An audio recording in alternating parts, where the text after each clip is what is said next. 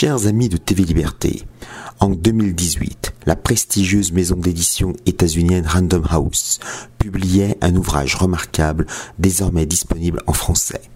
Avec Lève-toi et tu le premier, Grasset 2020, 944 pages, 29 euros, Ronen Bergman s'intéresse au rôle majeur des différentes agences de renseignement d'Israël à travers l'exemple des assassinats ciblés ordonnés par le gouvernement de Tel Aviv au nom de la sécurité nationale. Qualifiées pudiquement de liquidation, ces exécutions remontent à la préhistoire de l'État juif en Terre Sainte les organisations sionistes constituent très tôt un appareil clandestin de collecte des informations, puis d'élimination des opposants. Dans les années 1930-1940, certaines d'entre elles, telles les l'Irgund de, de Begin ou le Lehi, combattant pour la liberté d'Israël, plus connu sous le nom de groupe Stern avec Itzhak Shamir, montent des attentats contre les Arabes et ou contre les Britanniques. Dès son accession à l'indépendance en 1948, le nouvel État mise sur ses services de sécurité intérieure et extérieure car il entend aussi protéger dans le monde entier les communautés de la diaspora juive. Si Ronen Bergman mentionne le YANAM, l'unité antiterroriste de la police, ou le LACAM, le département d'espionnage du ministère de la Défense, il se concentre en particulier sur l'AMAN, la direction du renseignement militaire de Tsahal, l'Institut pour le renseignement et les opérations spéciales, le Mossad, et l'agence israélienne de sécurité, le Shin Bet ou Shabak, en pointe dans le contre-espionnage.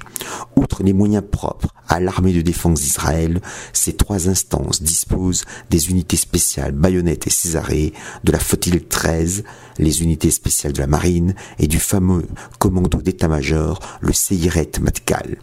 La nécessaire coordination lors des opérations combinées compliquées n'empêche pas la persistance d'une rude concurrence entre elles. L'auteur éclaire la longue histoire du renseignement israélien. Les désastres les plus cinglants restent l'attentat aux Jeux Olympiques de Munich en 1972, l'absence de prévision de la guerre du Kippour en 1973, l'exécution d'un innocent dans la ville norvégienne de Lillehammer en 1974, l'enlisement militaire au Liban dans la décennie 1980, l'assassinat du premier ministre Yitzhak Rabin en 1995 ou la tentative ratée d'empoisonnement d'un dirigeant du Hamas Khaled Eshal en 1997. Quant au succès, les services secrets israéliens empêchent les spécialistes allemands en balistique de donner des missiles à l'Égypte de Nasser, réussissent le raid d'Antébé en Ouganda en 1976 et réalisent une grande action commando contre le siège de l'OLP en Tunisie en 1988.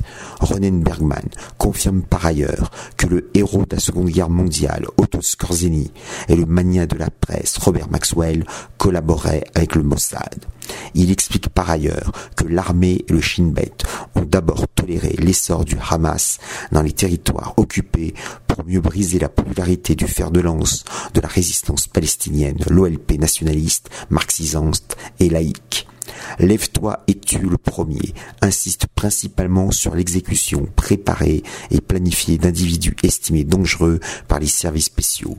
L'auteur constate un peu candidement qu'il est possible, avec l'assentiment tacite du gouvernement, de perpétrer des actes d'assassinat pour le moins sujets à caution, sans aucun contrôle des assemblées parlementaires ou des citoyens, et provoquant la mort de nombreux innocents. L'Occident a beau avoir aboli la peine capitale, le bourreau poursuit sa tâche essentielle et prend maintenant les traits des professionnels du service action. Cette lecture moraliste occulte le caractère souverain de l'ordre donné. Ce n'est pas un hasard si, au lendemain du 11 septembre, les États-Unis s'inspireront des procédures israéliennes pour les appliquer en Afghanistan, en Irak et en Syrie, au moyen de drones de plus en plus perfectionnés. L'hypocrisie qui sous-tend le monde occidental doit toutefois cesser. Appréhender ces meurtres programmés sous l'angle de la morale et du sacro-saint respect des droits de l'homme conduit à l'impolitique. Les États occidentaux ne s'indignent pas quand les forces israéliennes assassinent le fondateur du Hamas, le tchèque Yassine, ou un très haut gradé syrien qui ne fait qu'accomplir son devoir de militaire. Si une autre puissance tentait d'empoisonner, par exemple, avec une substance radioactive des traîtres, cette même communauté occidentale s'en scandaliserait. L'amateur d'interprétation symbolique apprécie enfin d'apprendre que les quartiers généraux de l'armée et des services de renseignement résidaient à Kiryat Sarona, le vieux quartier de Tel Aviv créé par la Société des Templiers allemands. Influente en Palestine pendant l'entre-deux-guerres, la Société des Templiers œuvrait dans une perspective pan-germaniste liée au projet ferroviaire Berlin-Byzance-Bagdad et éventuellement mystique, en mêlant la rémanence de l'ordre proscrit du Temple et un courant falsiste secondaire qui concevait le Christ comme un arien de Galilée. Pourquoi donc cette implantation? Y aurait-il dans ces salles un égrégore sevré de formules cabalistiques? Malgré les obstacles posés par la censure militaire en vigueur, Ronen Bergman, qui a néanmoins bénéficié d'un feu vert orange officieux, ne dévoile pas tout et présente son travail selon un point de vue progressiste israélien. Si Lève-toi et tu le premier plonge le lecteur dans les sombres méandres de la guerre secrète, il permet une certaine persuasion mentale. À l'instar des films d'action à grand budget d'Hollywood, produits en accord avec le complexe militaro-médiatique, ce livre cherche peut-être à survaloriser l'efficacité redoutable des structures de force de l'État hébreu afin d'instiller dans les esprits un avantage psychologique certain. Bonjour chez vous.